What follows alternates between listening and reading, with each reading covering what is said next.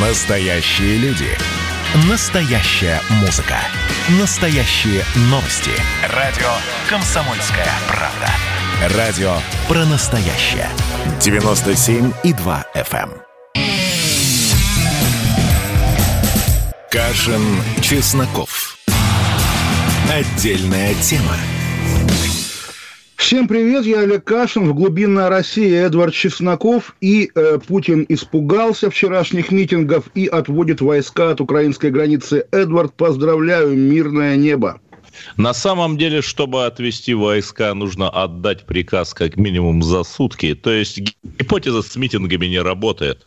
Ну, знаете, Эдвард, за сутки за сутки, как мы сегодня узнали, и врачей к Алексею Навальному допустили тоже за сутки, но, собственно, митингу это не помешало. Поэтому в России время действует иначе. Но и опять-таки сегодня, вопреки всем прошлым высказываниям на тему того, что судьбу Украины будем решать с Америкой, сегодня Владимир Путин передумал и пригласил Владимира Зеленского в Москву. Мне кажется, что это такая пост-ирония. Мол, приезжайте в Москву, чтобы вас потом по возвращении в Киев разорвали те самые укронацики, которые писали нецензурные слова на офисе президента на Банковой. Не знаю, вряд ли Зеленский пойдет на это. Ну, по крайней мере, предыдущее приглашение от имени Зеленского, да, к Владимиру Путину приехать в украинскую часть Донбасса тоже было похоже на троллинг, и, наверное, более похоже на троллинг, чем, чем то, что есть теперь. Но вот э, закончились, да, как бы все ключевые узловые э, точки напряжения последних, там, не знаю, недель. И мы видим обложку журнала «Экономист» свежую, да, с Владимиром Путиным, колючей проволокой, за которой Навальный, и идут российские танки брать Киев. Неделю назад назад все это казалось вот таким вот, как бы, ну, что называется, запланированным концом света. В итоге, да, смотришь на часы, конец света был вчера, а его нет. На самом деле, очень странное чувство. Да, и, наверное, хочется спросить, а что такое происходило, кто с кем договорился, прилетел ли к нам э, Брукхальмер э, в голубом вертолете и так далее, и так далее. Но на самом деле главный вопрос только один. Если Донбасс обстреливать прекратят, то значит мы выиграли. Если нет, мы проиграли. Все, ну, вы знаете, Эдвард, я помню, как нагнетали, да, и история, трагическая история с гибелью ребенка в Донбассе, да, собственно, тоже указывала на то, что сейчас Россия за него отомстит. В итоге и ребенок оказался неотмщенный, и обещание Дмитрия Козака устроить конец Украине тоже как-то повисло в воздухе, и теперь Дмитрию Козаку одна дорога там куда-нибудь в депрессию, да. В общем, все очень загадочно, и как бы, да, каждый раз нам надо, наверное, привыкнуть, за исключением вот одного того эпизода, который вы регулярно приводите в пример, с Крымом, но каждый раз, когда... Я думал, вы про Юзик, ну ладно.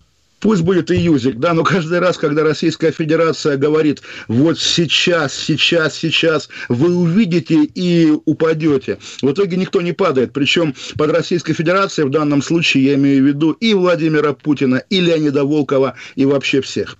И самое забавное, что, например, Британия, господи, нагло-бритты, которые провоцировали всю эту русофобию, организовали подставу со скрипалями и так далее, и так Ой, далее. Ну, как организовали? Под шумок повышали уровень торговли, увеличивали товарооборот с Россией. Можете себе представить глубину их коварства? Вы знаете, Эдвард, сколько еды я покупаю на русскую карточку, то есть буквально на российские деньги в Великобритании, и я думаю, моя там колбаса или моя фуагра тоже идет в зачет российско-британской торговли, но все-таки, говоря о подставе со скрипалями, давайте не будем так уж э, играть в пропаганду, потому что мы понимаем, что не Великобритания прислала Петрова и Баширова или Миш Пушкина и Чипигу намазывать да, не Великобритания да. забыла оснастить улицу, где жил Скрипаль камерами наблюдения. Ну, Эдвард, это не, ну, вот это как раз я могу как специалист по бытовой жизни в Британии объяснить. Улицы, где жилые дома, там камер как бы нету. Там обычно висит такой значок с этими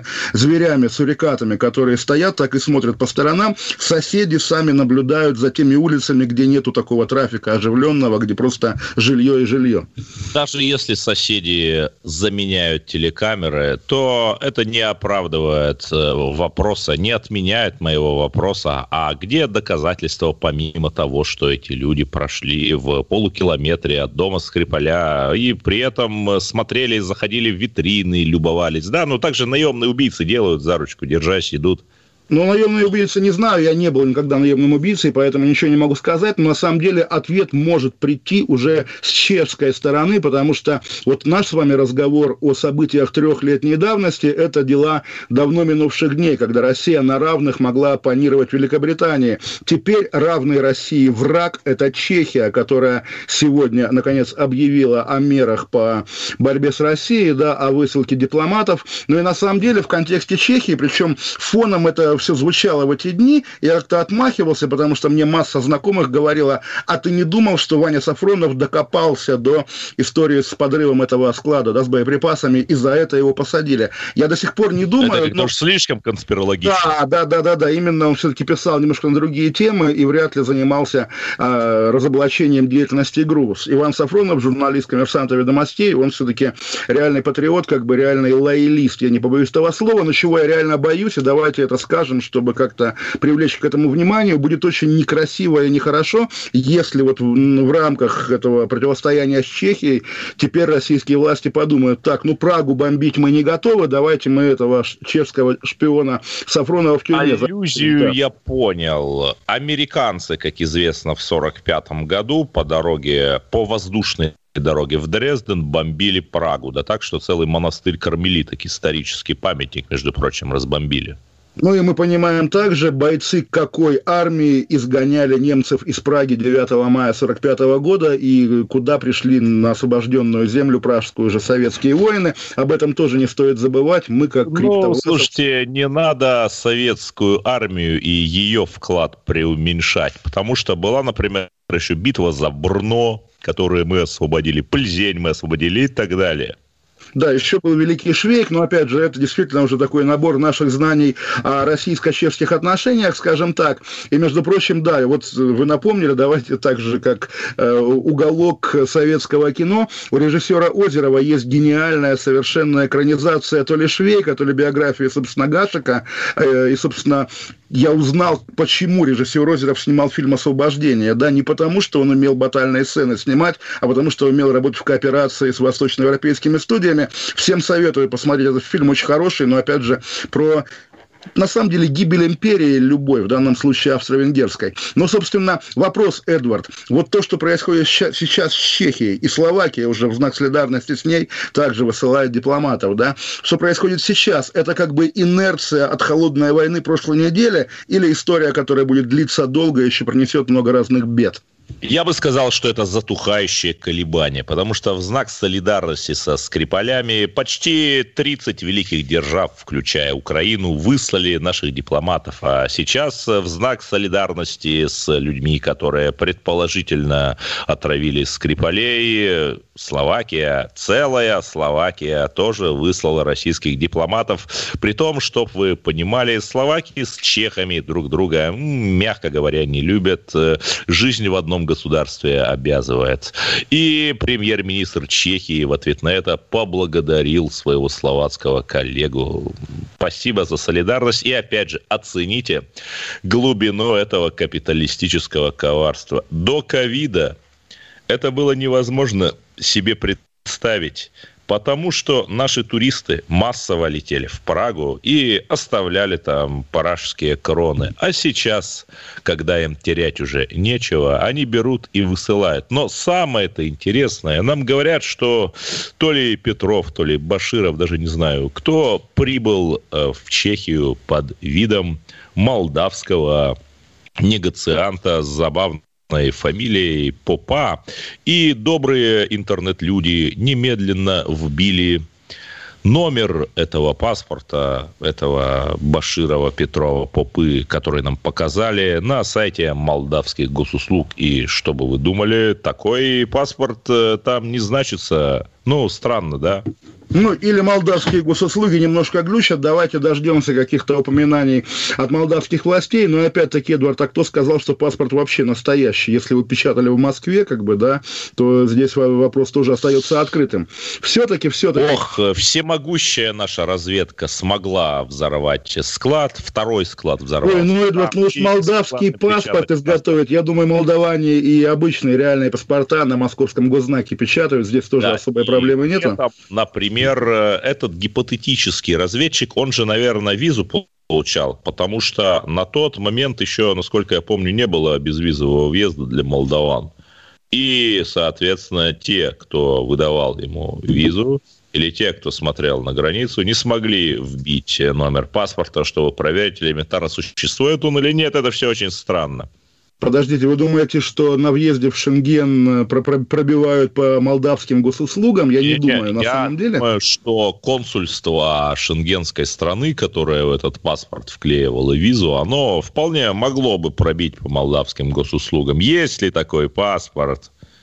Да, молдавские госуслуги, давайте это будет наш локальный мем, как енотовидная собака. Но все-таки давайте не будем также забывать о том, что сегодня Владимир Путин и Джо Байден впервые после эпизода со словом «убийца» посмотрели друг на друга, пусть и через телевизор. И на самом деле вот мы можем громоздить все эти конструкции про великую державу, геополитику и переигрывание, да. Как а на самом деле... США сказали.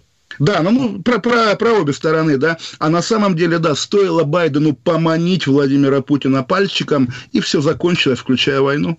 Да, на самом деле не могут они без нас, не могут. Прыгали, прыгали топали, топали, и стоило нам привести войска, это они бросились к нам в ноги, э, размахивая звездно-полосатым флагом. И мы милостиво согласились поучаствовать в их саммите, который без нас не саммит на самом деле. Тогда и давайте через две минуты вернемся к более приземленным темам. Олег Кашин, да, новости с нами.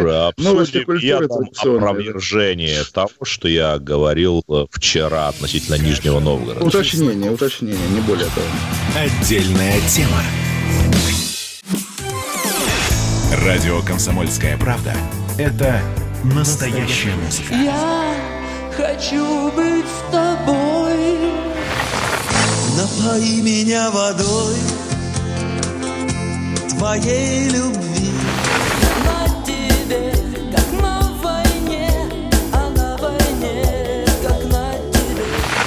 Настоящие эмоции. Это то, о чем я, в принципе, мечтал всю свою сознательную жизнь. И настоящие люди. Мы ведь не просто вот придумали и пошли на полюс. Мы к этой цели своей, ну, лет 10 готовились, шли.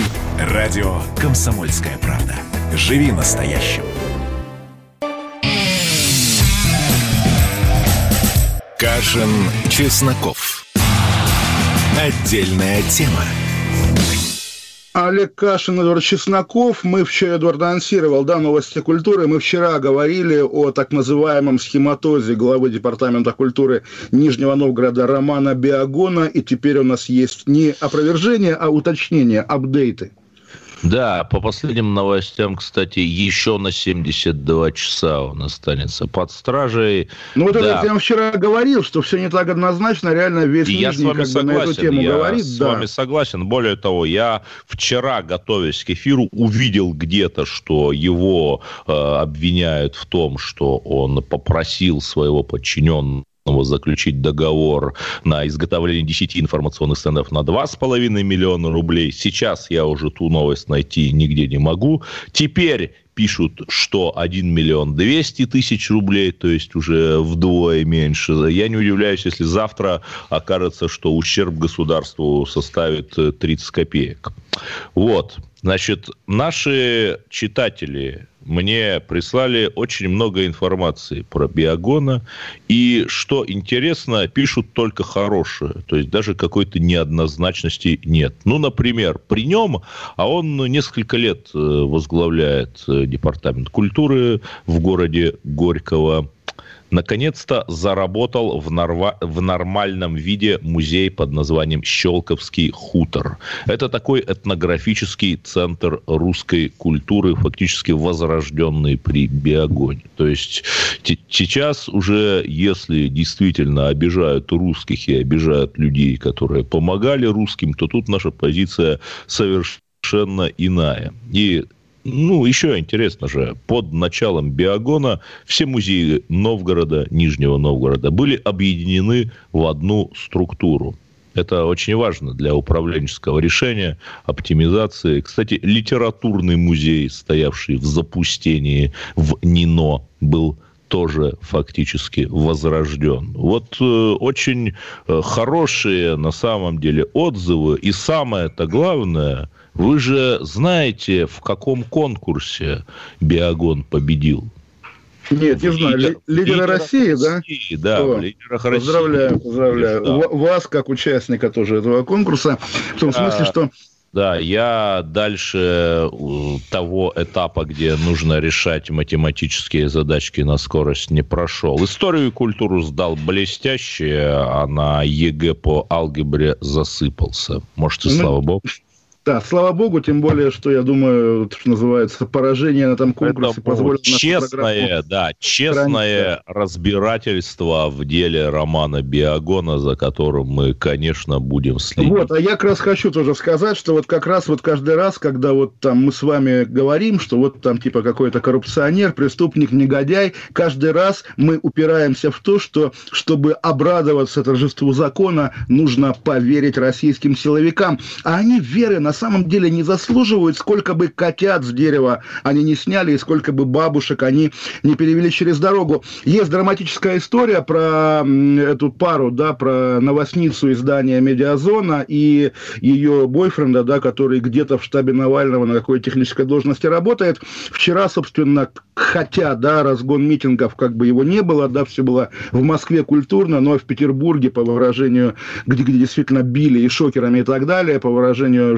журналистки BBC Олеси Герасименко, там в Петербурге, даже если депутаты выйдут с портретами Путина, полиция будет их бить, полиция там всегда бьет. В Москве было мирно, но ходили по домам, и утром ходили, и вечером ходили, и вот я сейчас пытаюсь найти фамилию этой пары, потому что действительно там шокирующая история, парня били и стояли ему ногой на челюсти, чтобы он сказал, о, сказал пароль своего, как он называется, телефона, да, смартфона. Вот она пишет буквально, причем под видом пожарных пришла полиция, ее зовут Оля Ромашова, а ее парня зовут Саша, не помню, как его фамилия, но он, собственно, навальнист, приходили к этому Саше. Ну, собственно, вот репрессии, да, они бывают и такие, то есть вот та картинка пресловутая, когда мы говорили, что в день послания президента будет картинка с ОМОНовцем, который бьет прохожих на улице, не обязательно бить прохожих на улице, можно бить прохожих дома, понимаете, Эдвард?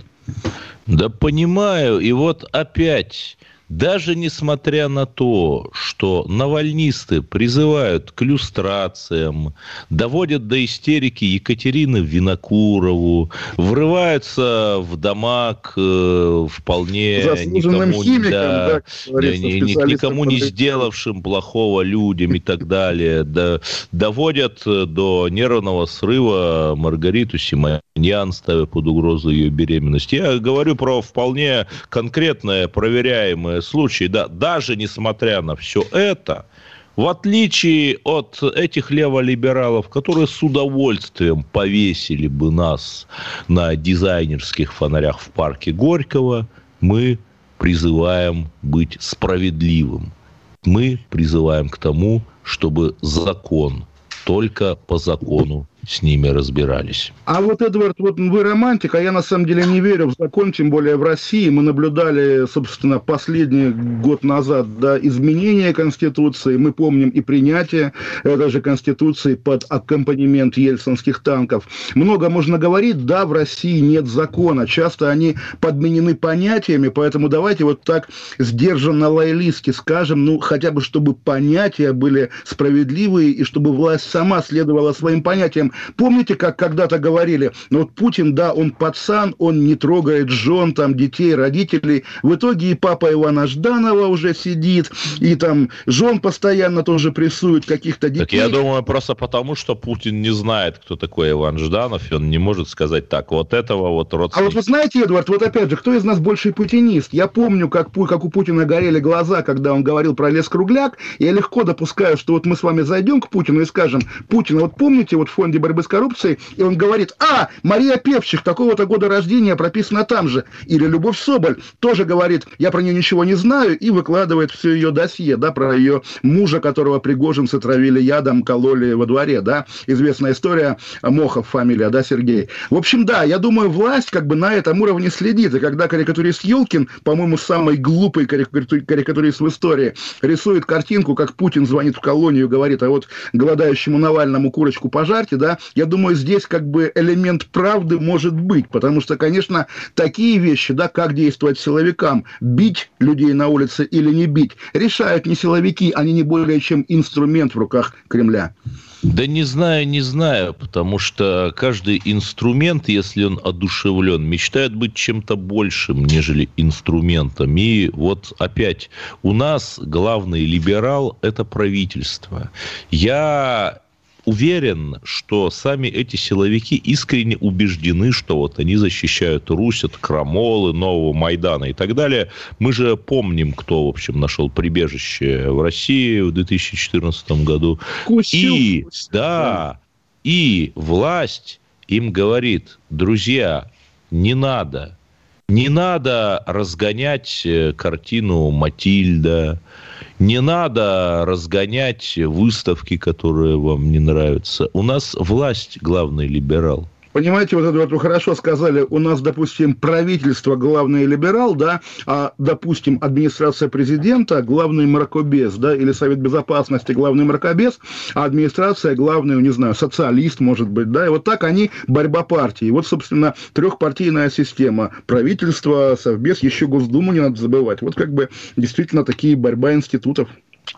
Да, и при этом я еще раз повторю, что все так смеялись э, над посланием. Ну, я имею в виду креативный вы класс. Вы что, креативный никогда, класс никогда. постил. Послание фоточки, самое серьезное, да. что есть. Только Путин кашлял слишком ага. часто. Это, конечно, я Ну, я тоже сейчас кашляю, да. и что же. Да, но социальный аспект то есть а, повернулись лицом к людям, вспомнили о людях, о вот этой России малых городов и сел, о России многодетных семей вспомнили. Это вот же важно. Каждый раз, когда Путин говорит, кстати, друзья, а у нас же есть там нищие семьи, да, пенсионеры. Хорошо, в 2000 году это было свежо и остро. Я помню, как он сказал, мне самому хотелось бы спросить кое с кого за прошлые 10 лет, да. В 2001, ну, тоже было нормально, да, действительно много бедных в стране. Когда в 2021 вы радуетесь тому, что власть вспомнила о бедных людях, да, я спрашиваю, Эдвард, а где она была в 2020? В 2019? Понимаете... Я скажу, где? Она сажала Навального или травила Навального? Она выясняла отношения с Украиной? Она, в конце концов, в Центральноафриканскую республику протянула свои интересы? А. И только сейчас вспомнила о бедных. Ну, вы знаете, если вас послушать, то вы вы первый, кто хотел бы выяснить отношения с Украиной. И знаете, если бы, например, она, если бы, например, власть говорила об Украине, Белоруссии, Донбассе и климатическом саммите, то вы бы первым сказали бы, а почему же она о пенсионерах не говорит, понимаете? Это риторика все. Не-не-не, на самом деле нет. Понятно, что все-таки Украина важная и борьба с терроризмом важная. Но теперь, когда вдруг власть закончив как бы или там забросив свои прежние дела, сегодня Путин Лукашенко принимал, и тоже все эти слухи о том, что а вот теперь нам достанется Белоруссия, да не позволит Лукашенко ее захватить. Как ну, бы это уже... Я бы сказал, не сильнее, а наглее. Просто Путин, он, он добрый человек. Олег Кашин, Владимир Чесноков, оставайтесь с нами, сейчас будут новости, потом вернемся. Кашин, Чесноков. Отдельная тема.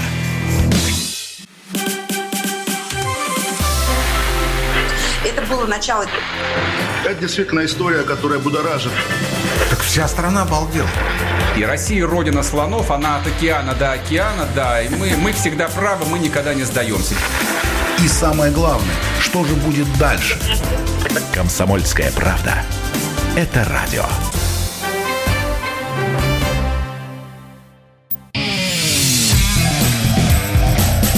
Кашин, Чесноков. Отдельная тема.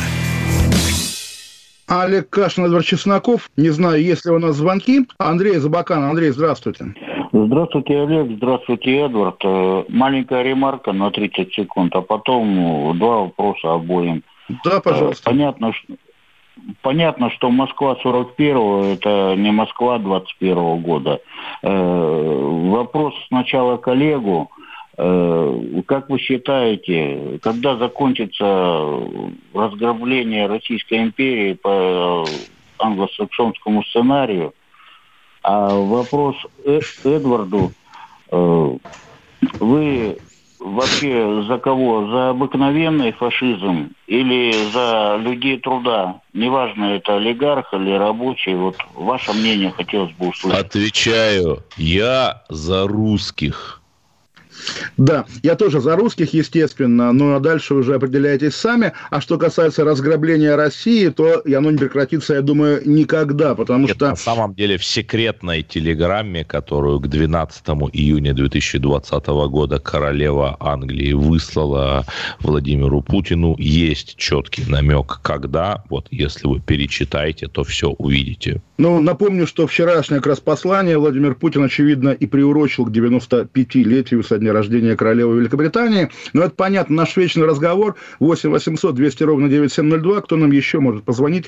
Сергей из Петербурга. Сергей, здравствуйте. Вот скажите, вчерашние избиения жестокие на фоне этого нашего самого красивого города, как вы пережили, как вы это видели? Я страдал а, больше всех. А, вот смотрел, страдал и просто не мог поверить. Э, даже пару раз э, соски свои пощекотал. Олег, а, можно вам вопрос задать? Да, конечно. Э, смотрите, э, я вот тут посмотрел на свою фотографию в 21 году и на свою Так. фотографию в 2014 году. Это вот примерно тогда, когда вот эти наши замечательные джентльмены взорвали чешский склад. Так. Да? Правильно? Да. А, ну так вот, сейчас у меня рожа страшная, бородатая, мордатая, и просто И я соски, поверить соски, не да. могу. Слушайте, А, ну, я да, понимаю, говорите, да, фотография устарела, да. Дозвонились, да? Да, ну вы знаете, на самом деле, вот э, контратвет, понятно, что, наверное, какой действительно слишком радикальный слушатель, да, со своими сосками, но все же, у меня для вас есть также, возьмите фотографию Владимира Путина 2021 и 2000 немножко не похож, но, в принципе, понятно, что это один и тот же человек, поэтому люди меняются по-разному, главное следить за собой, заниматься спортом, не пить, не курить и все такое, да. Помните, мы обсуждали тот фейк с несуществующим, я все-таки на это надеюсь, немецким гражданством Юлии Навальной, где... Вы, вы надеетесь, а какие там варианты? Фальшивый же был документ. Я и говорю, что не существует. Нет, вы как-то еще сказали, я надеюсь, да. Да. И д- д- там использована была ее фотография из журнала «Афиша» от фотосессии 2014 года, довольно грубо фотошопленная. И речь же не о том у дозвонившегося радиослушателя, что Петров и Баширов не меняются. Речь о том, что, как и в случае с Юлией Навальной, кочует одна и та же фотография. Эдвард, есть такое выражение, оно мне не нравится, конечно, и я ему не следую, но тем не менее, что у нормального человека в жизни должно быть две фотографии на паспорт и вот на тот фаянсовый овал, который ставят на надгробие. Поэтому здесь как раз люди служивые, да, у которых нет социальных сетей, нету Инстаграма, они вполне могут фотографироваться только в условиях крайней служебной необходимости. Здесь как раз особых разговоров нет, когда, извините, генерал Ткачев, да, или Королев, не помню, путаю их, ФСБшник, про него все пишут там в газетах, которые могут себе это позволить, а фотографии его нет. Яндекс выдает одну фотографию, которую все используют, но на ней не он. Вот это типичный российский силовик, да. Не знаю, понимаете, если мы верим, что типичный российский силовик мог заказывать такси из штаб-квартиры своей спецслужбы до аэропорта и э, квиток хранить э, с адресом штаб-квартиры, который потом попадает во всевозможные базы, то я охотно верю, что он мог забыть свою фотографию на паспорт и сняться в другом месте для другой фотографии. Но фото одно и то же, не бывает так.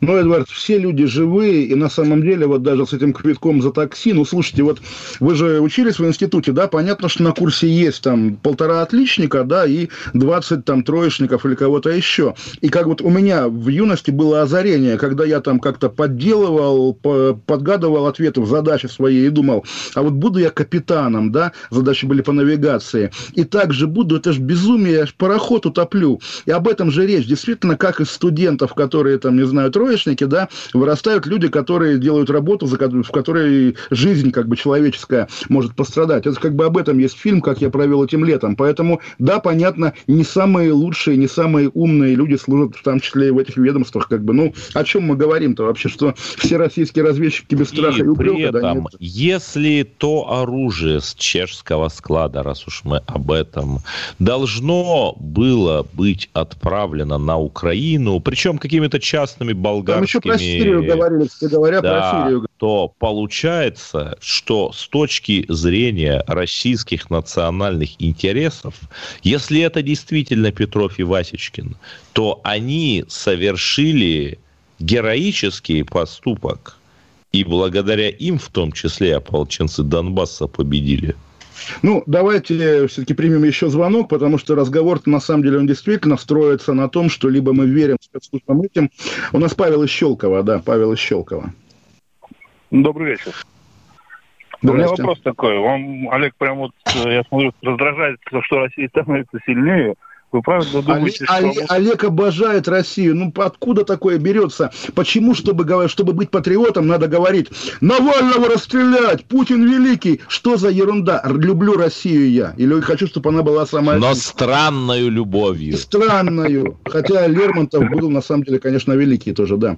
Вот вы говорите, что где была власть, а как, а как же вот э, выплаты детские пособия а за второго ребенка и за третьего кусочек земли дают. Ну, почему вы этого не замечаете, а видите Дальневосточный гектар, дальневосточный да, гектар. Нет, нет, нет, ни гектар в дают в Карелии. Это чумный капитал. Чумный капитал. ребенка дают в Московской области землю. Почему этого не да, по, да, да, понятно, нет, слушайте, мы все это видим, да, и вечная история, я помню, как Сергей Владимирович Кириенко еще говорил когда-то, да, что если бы, когда я был премьером, а нефть была хотя бы по 10 долларов за баррель, ох бы мы Россию подняли. Естественно, жирные путинские годы нулевые, когда Россия захлебывалась в нефтедолларах, хватало и на откаты, хватало и народу оставить. Естественно, разговора нет. Но если по итогам этих 20 лет опять заходит речь о том, что неимущие люди страдают, значит, можно было получше, можно было Эмираты Во всех построить. странах, э, кроме тех самых Эмиратов, есть неимущие. Но вы глаза-то откройте на улицу, посмотрите. Эдвард, я в Лондоне, знаете, здесь тоже, тоже бездомные лежат на улицах, и много всякого да, сложного. И ветераны, вот мне Томми Робинсон, британский политик, рассказывал, что огромная проблема – это ветераны, страдающие от афганского синдрома, которые в буквальном смысле выбрасываются на улицу, они лишаются жилья, потому что государство их не, не реабилитирует, не помогает им выходить из э, этого военного синдрома. А вы знаете, Эдуард, зато в России, да, вот давайте скажем, хорошая новость есть. В мае месяце ветераны Великой Отечественной войны, столетние эти люди, которых там остались буквально сотни на всю страну, могут бесплатно на аэрофлоте полетать. Вот хорошая новость, хорошая. Да, учитывая, что от Владивостока, например, до Петербурга билет стоит очень дорого. Я здесь не вижу повода для ерничания. Давайте все-таки про чумные деньги чумные. поговорим. Или чумные, да. мне нравится чумные. Э, в чумной год дают чумные деньги. Мне кажется, так, на Ямале молодым тундровикам при рождении третьего ребенка будут выдавать капитал на строительство чума. 500 тысяч рублей, ну, в том числе натурой, там, шкуры дадут, э, вот эти вот э, э, слеги, палки, чтобы чум строить. И знаете что? Это, конечно, институциональное угнетение. Ведь поскреби любого немца, найдешь татарина.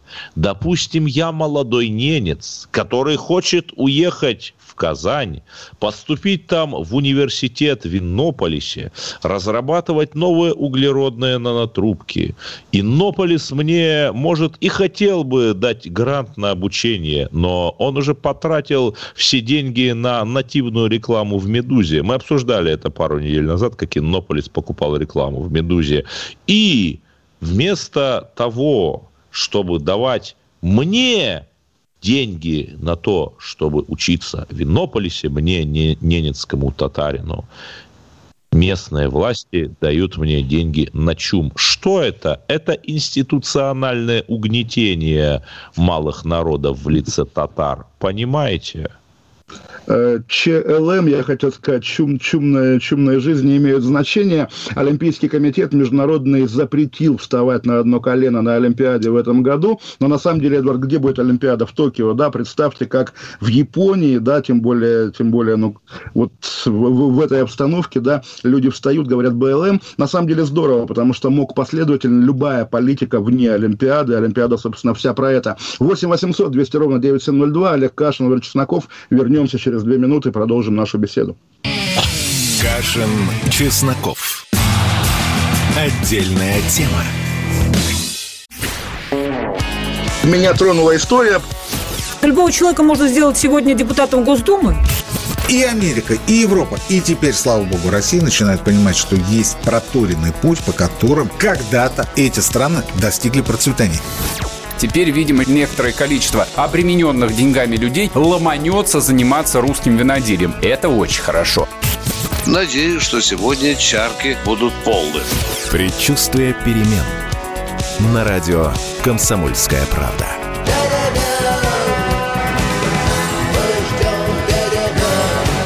За все хорошее против всего плохого.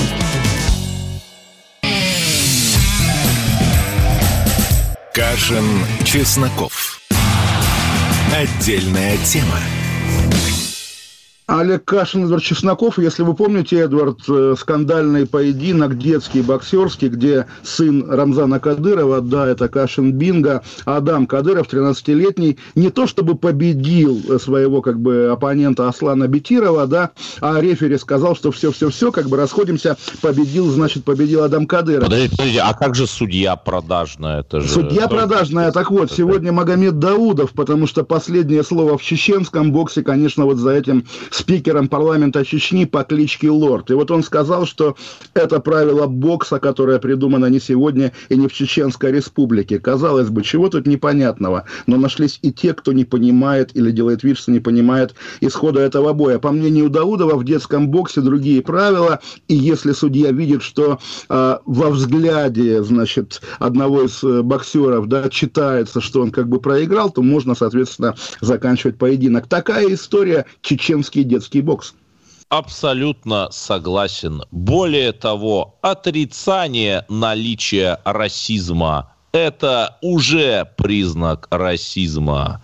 Я очень хотел бы, чтобы вот этот вот э, наш э, такой кавказский южный дискурс э, как-то слился с американским БЛМ-дискурсом, чтобы подобно тому, как чехи изничтожили нашего доброго русского адмирала Колчака, точно так же, например, и наши э, добрые жители России, я бы сказал, россияне отправились в США и помогли афроамериканцам и их левым друзьям устанавливать социальную справедливость. А, говорят, у нас есть звонок. Сергей из Саратова. Сергей, здравствуйте. Добрый день, Олег Владимирович. У меня э, значит, э, симпатии к вашему поставленному, вашей, к вашей поставленной речи. Мне нравится, как вы излагаете свои мысли, нравится читать между строк. Э, но, но. вместе с этим а, мне нравится политика Путина. И вот у меня к вам вопрос. Скажите, пожалуйста, вот если бы вы были на месте Владимира Владимировича, как бы вы управляли страной, и вот то, что я читаю между строк, оно как-то не стыкуется. Почему вот вы так набрасываетесь на него, вместе с этим не предлагаете, вот, допустим, там какие-то э, свои методы или свои способы управлять такой страной, вот как наша Россия?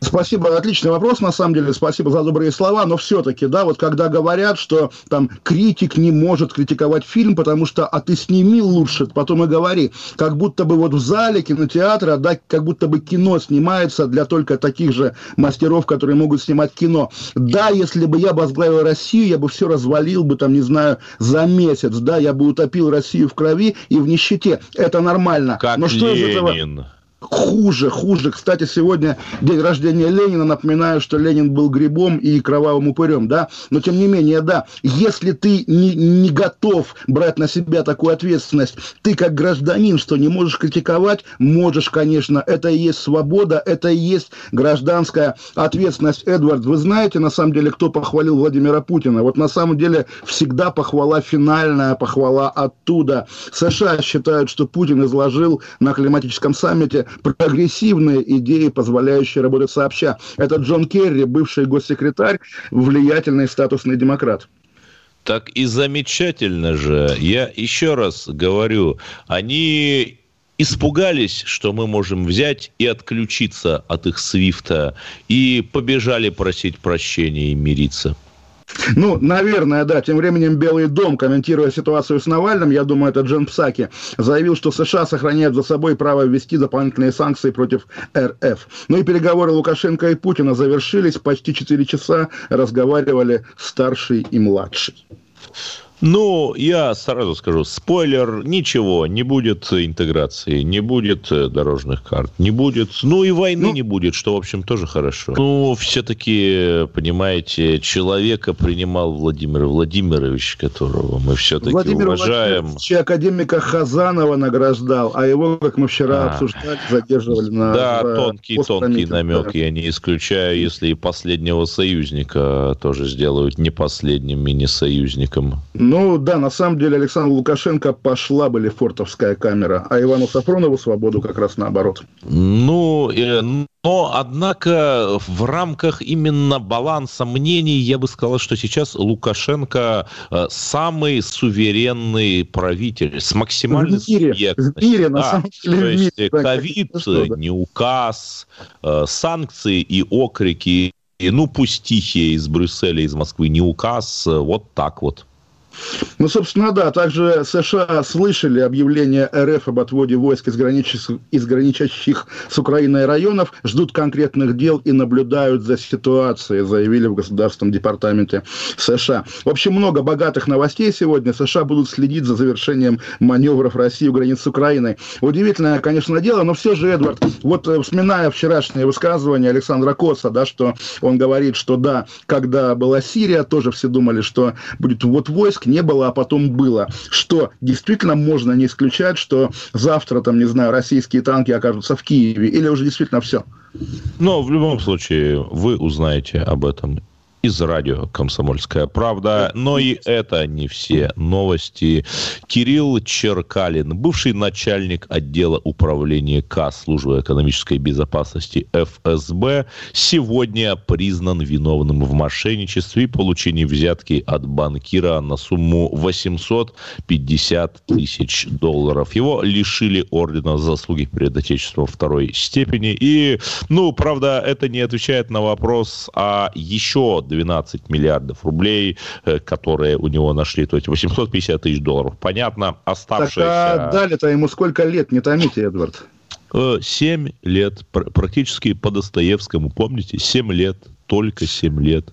7 лет. То есть вот э, влиятельный человек ФСБ украл кучу денег, да, как бы все. И для сравнения, вот за твит на два года он выполнил условия сотрудничества со следствием, деятельно раскаялся, есть смягчающие обстоятельства. Так что я думаю, что за этим делом потянется пучок других дел благодаря сделке со следствием делаем. Ну, в общем, да, за этим делом потянется пучок бомбардировок Воронежа или, допустим, посадок оппозиционеров, потому что уже со следующей недели фонд борьбы с коррупцией будет в России запрещен и будет признан такой же экстремистской организацией, Ой, да как, не допустим, знаю, не знаю, а вдруг это такая, а вдруг это такая запрещенная пакетная сделка между США и РФ, что, мол, мы говорим, что у вас отличная речь, э, вдохновляющая, а вы не запрещаете э, организацию нашего агента. Ну, то есть я думаю как раз, что если спросить, там, не знаю кого, Джо Байдена, да, кто такой Навальный, Джо Байден скажет, не знаю.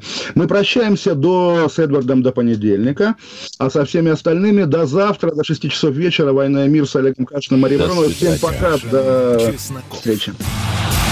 Отдельная тема.